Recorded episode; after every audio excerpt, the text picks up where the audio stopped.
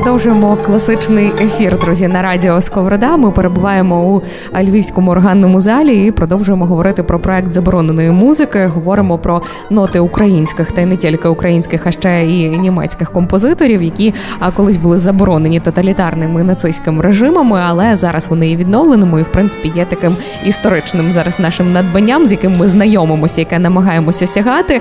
І зараз у нас в гостях Любов Морозова, це музична координаторка проекту. Привітайся. Привіт, привіт. привіт. Так, розкажи е, своє бачення цього проекту. Що таке заборонена музика і чому зараз нам треба знімати з цієї музики? Це клеймо, слухати її, і знайомитись з нею. Ага. Ми ж правда стишуємо музику вже, бо я буду її слухати. Е, я дуже люблю слухати музику. і не говорити. Та-та-та, і нічого не говорити, е, лише відчувати. Ем, я би сказала, що перш за все це просто дуже гарна музика. Е, це те, що приємно слухати, це те, що робить нас, перепрошую, щасливими. Е, і якщо ми говоримо про твори, написані навіть композиторами не просто в складні часи, а у концтаборах, то в концтаборах вони писали музику, яка давала їм сили жити. І якщо вона їм давала сили жити, то нам вона ну тим паче надасть ті сили. Це світла, цікава музика, і це частина нашої історії, яку ми досі для себе не відкрили. Власне, проект Заборонена музика він вперше ось так широко відкриває ту музику, яку ми е, не знаємо. Ми не знаємо цієї своєї історії. І дуже цікаво, що ця історія є не відокремлена, а вона має якісь свої ем, ну, паралельні е, виміри, так само те, про що ви казали, що е, це вимір німецький. І е, тоталітарна історія та історія репресованої музики в Німеччині багато в чому збігається. Не збігається те, як ми з нею потім працювали, тому що Німеччина це сприйняла як травму як те, що треба перетравити для того, щоб жити далі. І фактично історія другої половини ХХ ем, століття німецької музики і світової західноєвропейської музики це історія перетравлення тих травм. Е, ми це не пройшли. Доки ми не пройдемо цього перетравлення, доки ми не усвідомимо, а що з нами сталося, а що сталося з нашою культурою, і, зокрема, музикою 20-х-40-х років, доти ми не можемо говорити про певну тяглість музики. Ми будемо весь час відкатуватися назад. Тобто нам обов'язково треба це пережити. Власне, мені здається, що проект забороненої музики і допомагає це пережити, тому що е, це не просто музика, так не просто те, що ми можемо почути. Це такий загальний комплексний підхід. Це і обговорення, і конференції, і книгу, яку ви е, написали. Е, у чому сила цього комплексного підходу, і чому так важливо розуміти контексти того, що ми слухаємо? Важливо е, оповідати про те, що у нас є. Тим паче, коли ми говоримо про таке складне мистецтво, як симфонічна музика. Симфонічна музика, власне, завжди була такою верхівкою для всіх композиторів всіх часів. Е, якщо ти написав симфонію, ти справжній композитор, а симфонія, особливо в романтичний період і пізніше, вона стала препретендувати на те, щоб говорити про все. Це картина світу. Тобто, ти фактично залишаєш після себе такий зліпок світу свого часу, і ти показуєш себе як дійсно видатного композитора. Сьогодні осягнути це, не маючи достатньої музичної освіти, я не скажу навіть просто музичної освіти. Тобто, це має бути а, дуже серйозна музична освіта і а, величезна кількість прослуханого і осмисленого матеріалу. Інакше ти просто не зрозумієш про що це. Це в принципі ще якісь супутні знання. Так, але е, тим паче та дякую, бо бо це дуже важливо. І власне твій власний досвід. Ти не можеш, не маючи певного досвіду, пережити так, як це треба. Там ти не можеш читати Євгенія Онєгіна а, сьогодні, а, не читаючи Лотмана. Ти не розумієш, про що це, бо купа тих сенсів, які тобі сьогодні недоступні. І так само з симфоніями. Тобто, а, е, мені здається, потрібно більше про це говорити для того, щоб це було легше слухати, для того, щоб ти розумів, а де той золотий ключик. Тобто, ми фактично роздаємо ключі до музики. Для цього потрібна преса, для цього потрібні книжки. для цього потрібно говорити про музику. Ну, мені в принципі здається, що коли ми говоримо про музику, особливо про класичну, особливо про симфонії, то ми показуємо, що це не щось таке, що десь там витає далеко, до чого важко дотягнутися, що важко осягнути, а що воно ось тут просто зроби крок назустріч. Ну, власне, ви збирали е, історії е, композиторів, і ви описували, як творилася ця заборонена, нелегальна або шкідлива музика. І ви зараз говорите про неї як про таку світлу і натхненну, хоча історії дуже непрості. Як це взагалі поєднується, і як відбувався збір історій? Ем, музика, яка писалась в концтаборах, вона писалася для того, щоб е, було за що ухопитися і заради чого жити. Нам завжди треба заради чогось жити. А для цього нам і потрібні були ось е, такі твори. Е, і мені здається, що дуже важливо, що ми зараз це збираємо докупи. Ці історії існують, їх можна знаходити. Є досі родичі живі багатьох українських композиторів, які були репресовані, або які е, твори, яких були репресовані. Ми маємо доступ до цих людей. Дехто з них живе у Львові, дехто в Києві, дехто в Москві, але виїхав е, з Києва, і він е, в нормальному розумі при світлій пам'яті. Ці історії потрібно збирати для того, щоб розуміти, а як люди виживали, як нам сьогодні виживати.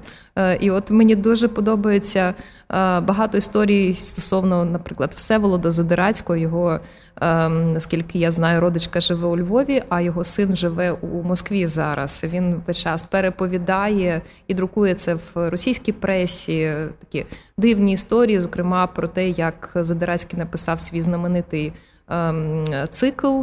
12 прелюдій та фух. Е, цей цикл, який не відроджувався довгий час е, з моменту смерті Йоганна Себастьяна Баха. Е, і після вже Всеволода Задирацького подібні твори були написані у 20 столітті іншими композиторами, але першим був він. І він писав цей твір якраз у концтаборі, причому писав не на звичайних нотних аркушах, а він це писав на таких е, бланках для телеграм. І оскільки в нього не було можливості це витирати та переписувати, йому на на чисту треба було одразу писати, не було чернеток. І сьогодні ми маємо ці документи, ми маємо ці е, бланки е, для телеграм, на яких написаний один з найвидатніших фортепіанних циклів ХХ століття, який передував багатьом західноєвропейським процесам.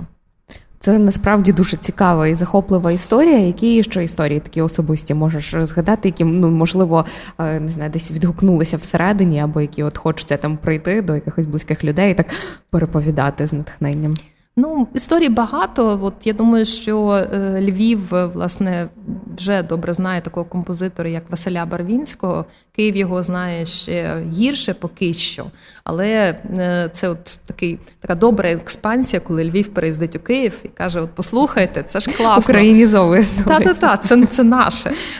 І Наталка Половинка, от, зокрема, приїздила у серпні виконувала 12 солоспівів, які інструментувала Богдана Фроляк, львівська сучасна композиторка. Це була надзвичайна програма. Е, це було дуже цікаво слухати. Наталка, вона така. Вона артистка, це цікаво дивитися, це цікаво слухати. Але е, історія така, що Барвінський був е, одружений з донькою Івана Полюя, людини, яка власне досліджувала рентгенівські е, промені. Е, і якщо е, ми згадаємо е, картинку, фотографію, власне, одну з перших е, цих рентгенівських променів, mm-hmm. то це рука майбутньої дружини Василя Барвінського, Наталії Полюй. І їхня історія кохання це історія, яка може лише надихати нас. Бо Наталія була такою, сьогодні би сказали, що це справжня світська левиця. Хоча вона була прекрасною піаністкою, але в неї, власне, була така роль. Вона була надзвичайно привабливою, красивою жінкою, до того ж дуже люблячою. І от е, Е, коли був композитор репресований, це був 1948 рік, е, і він на той момент був вже ректором Львівської консерваторії, і його колеги, його колишні підлеглі. На подвір'ї консерваторії спалювали його твори. Тобто, ну, це якийсь жахливий вчинок. А композитор в той час е, був на допиті за спогадами. Він вже настільки був побитий, що у нього майже був атрофований слух. Він дуже погано чув Ого. на той момент. І Він був змушений підписати документ про те, що він дозволяє спалення власних творів, які вже власне були спалені. Тобто, це було зроблено такий нищівний після та нищівний спосіб і заднім числом. І 10 років вони з дружиною проводили у мордовських таборах. Причому це були сусідні табори, вони не знали про це. Вони зустрілися вже в останні роки, коли вони там були. І коли вони повернулися, то Наталія вже е, дуже погано себе почувала, вона була паралізована. Е, і Василь теж себе дуже погано почував, але він ходив за нею, він е, допомагав їй, і він допомагав їй одужати. І ем, ці останні роки життя цих двох вже дуже знесилених, знедолених людей, коли ми дивимося на ці фотографії, ми бачимо настільки просвітлені, настільки красиві обличчя, обличчя двох людей, які продовжують один одного кохати, що е, це відчуття якоїсь абсолютної любові, воно переповнює просто від. Погляду на цей знімок. Для мене це такий приклад е, тих стосунків, до яких до яких я хочу колись в житті взагалі дійти, так щоб любити просто ні за що, за, за те, що ця людина ще жива, і вона поруч з тобою, продовжувати її любити а, так високо, присвячуючи їй музику, а, слухаючи музику разом з нею, вринаючи в цей чудовий світ. Чи вдалося чи вдалося йому цьому коханні зберегти якісь музичні твори або відновити їх?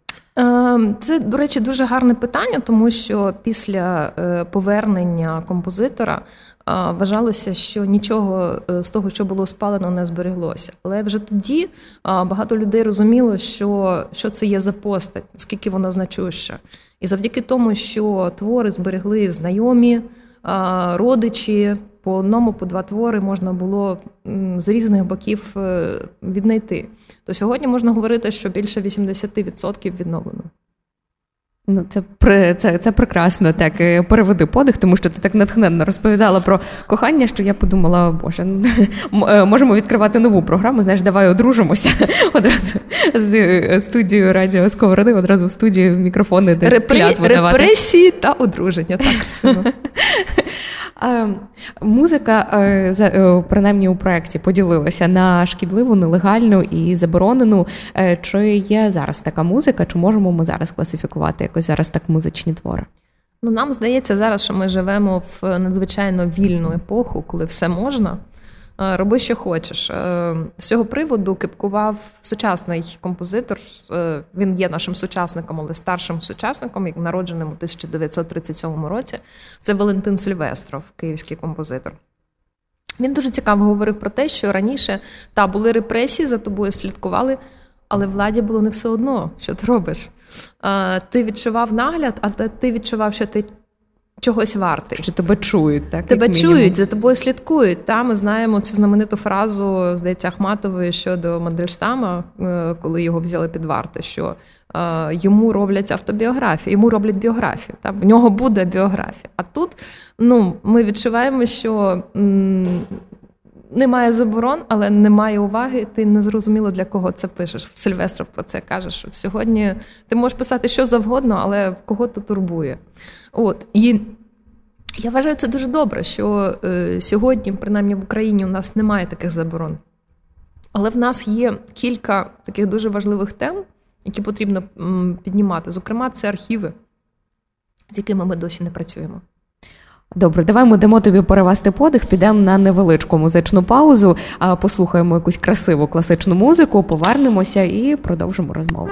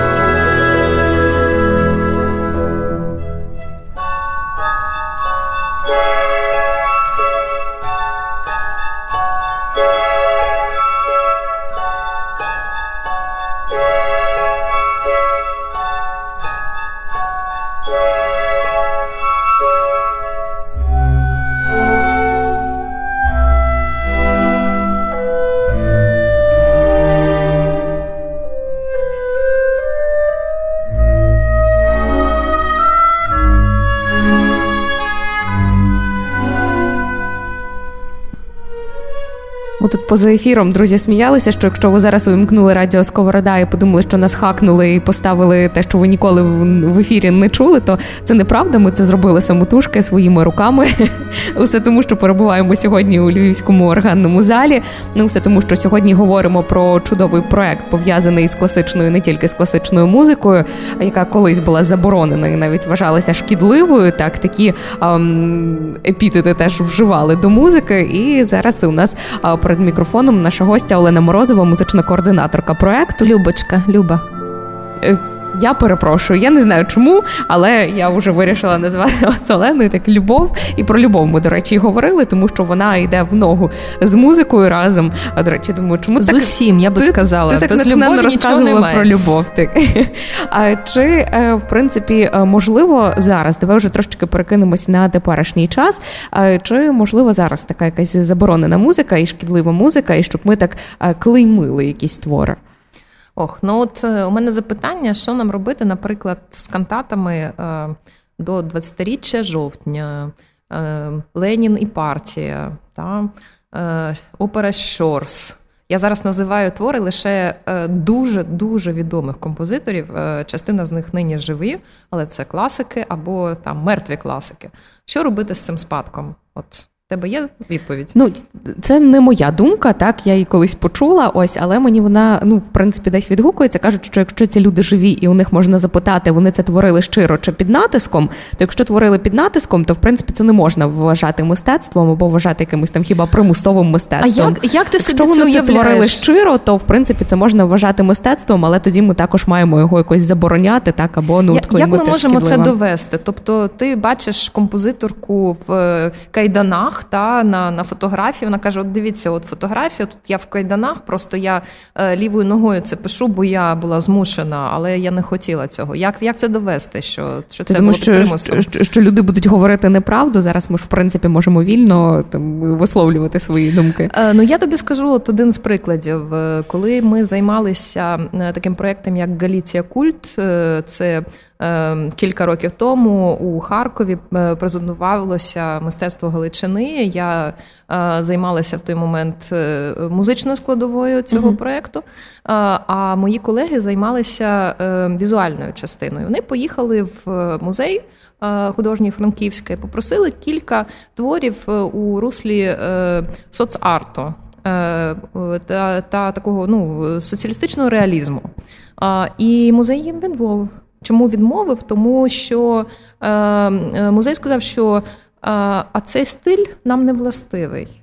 Він не є для нас природнім. Тобто ці митці творили такі картини, та, які ну, не зовсім підпадають під традиційну ідеологію та стилістику українського мистецтва. Чи були вони в тому щирі? Ну, напевно, що були. Але чи чи хочемо ми сьогодні казати про те, що це було було щиро? Безумовно, не хочемо. А чи був якийсь такий дискурс, чи було обговорення серед митців? От е, варто чи не варто ставити клеймо на музиці?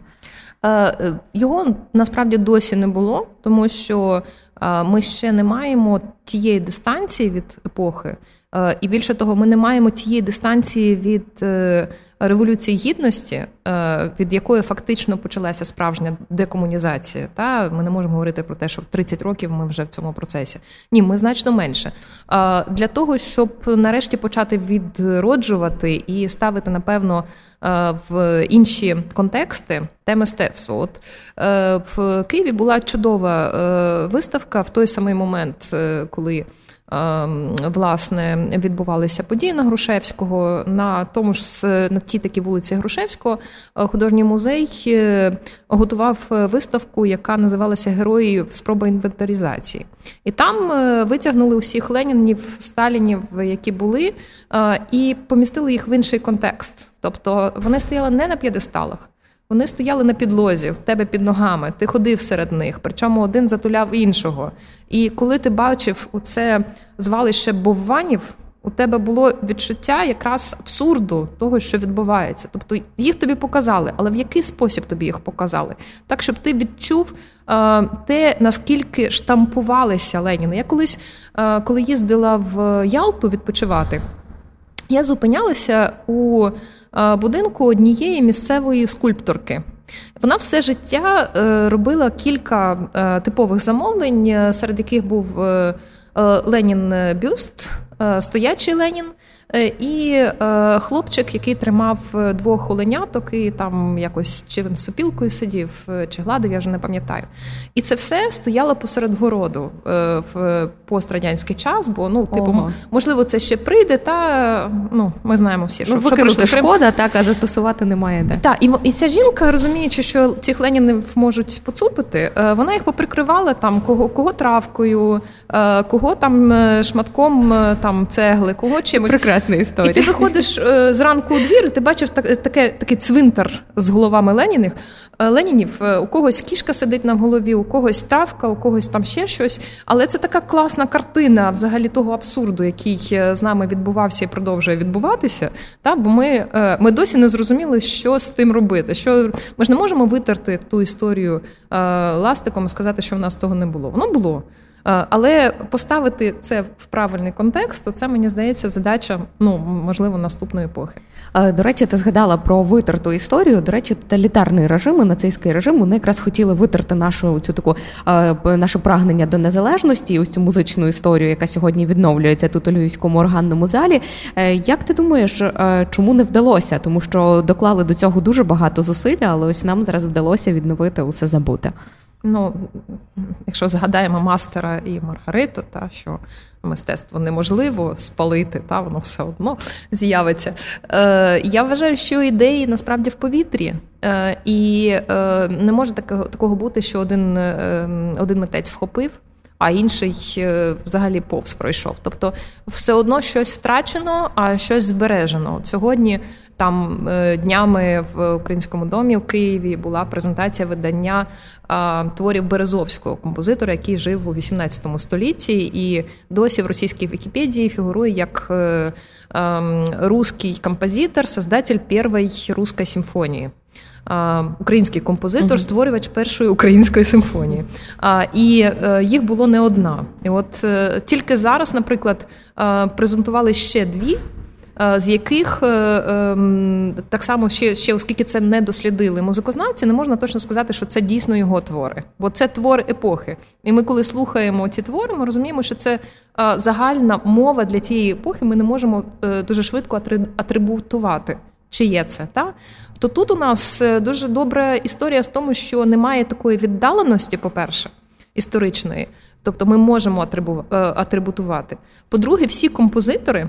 Це дуже важливо, до речі. Всі композитори, які е, потрапили до проекту Заборонена музика, вони мали власну мову. Ми за їхньою мовою можемо впізнати, хто цей композитор. А це взагалі найвище досягнення для сучасного композитора. Щоб за першими нотами ти вже міг сказати, хто це. Це і є ота е, впізнаваність і та прага е, нового, яка типова для нашого часу. Яких композиторів ти відкрила для себе, коли долучалася до творення цього проекту? Якісь такі, можливо, зовсім невідомі імена? Ти знаєш, е, практично всіх е, по-новому, навіть кого знала. Я навіть подивилася інакше на Бориса Лятушинського, який є просто таким ну класиком української музики.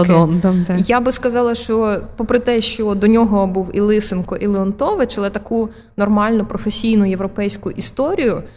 Чому я кажу нормально професійно? Тому що е, ніхто до нього не мав нормального доступу, навіть от просто до симфонічного оркестру, щоб ти міг це написати, потім послухати, потім порівняти, е, якісь виправлення зробити, попрацювати з цим е, як з інструментом, та для того, щоб творити симфонію. От Він фактично перший симфоніст. І е, коли я працювала там над е, історією його другої симфонії, я зрозуміла, що є такий чудовий твір, а ми його майже не знаємо, тому що він був репресований, тому що він не виконувався. І хоча зараз ми можемо це, хоч на кожному розі виконувати, ми це не робимо. Хоча от зараз якась така дивна ситуація, він сьогодні тут прозвучить, а 21 е, так само жовтня у е, філармонії. Щось у повітрі, знаєш, таке. Угу. Щоб 7 листопада та десь прозвучав, так, щоб точно перекрити всі гештальти. Та. Контрольний. Та? Е, от. І, наприклад, тут фігура Бориса Кудрика. Дуже цікава фігура. Я, Якби не Іван Остапович, який мене познайомився з композитором, я би просто навіть не знала, що був такий автор. І я коли починала слухати його музику, я думаю. Якесь воно таке невчасне, ну якось воно так не резонує. А потім я слухаю п'ятий твір е, поспіль, і я розумію, що я вже відчуваю з перших нот, о, це кудрик. Тобто він впізнаваний. Ага, значить, в ньому щось є.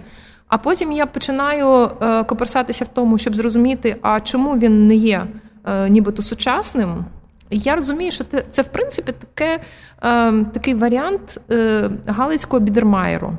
Е, тобто того мистецтва, та ми ж коли там дивимося е, Альфонса Муху, ми так само відчуваємо певну несвоєчасність, але то і в цій несвоєчасності і є стиль. Так само і у Бориса Кудрика. Тобто ми відчуваємо, що це таке загравання, можливо, з гайдном, з епохою класицизму, але це сучасне йому загравання. Він робить це не в той спосіб, в який робив це Гайден або Моцарт. Він робить це інакше. І от коли ми е, чуємо, як інакше. Коли ми е, відчуваємо оцей присмак іншої епохи, ми починаємо закохуватися в цю музику. Я, зрештою, абсолютно закохалася в його твори, е, в його е, симфонію, написану в так само в концтаборі. Е, і це такий е, твір, наче людина згадує своє дитинство. От е, неймовірно, але настільки е, легкий, дитячий, світлий е, твір, написаний в концтаборі, де людина власне і померла. І ну знову ж таки, я про це вже казала, але багато разів ще повторюся: що коли ти не просто це переслуховуєш, а переслуховуєш, розуміючи контекст. Тобі твої особисті проблеми здаються такими маленькими. Ну тобто, от от він там, та от е, це писав масштабність відчуваєш глобальність та, процесів. Так, тобто, ну це дає тобі такі сили жити, це усвідомлення того, що. Ти можеш все, бери і твори. Якщо ця людина тоді могла писати таку музику, то сьогодні, коли тебе ніхто не тримає, а, ну хіба що, якщо там не знаю, у тебе є якісь схильності до БДСМу, і тобі цікаво це робити в такий спосіб, але ти робиш це з відчуттям маленький домашній концтабір.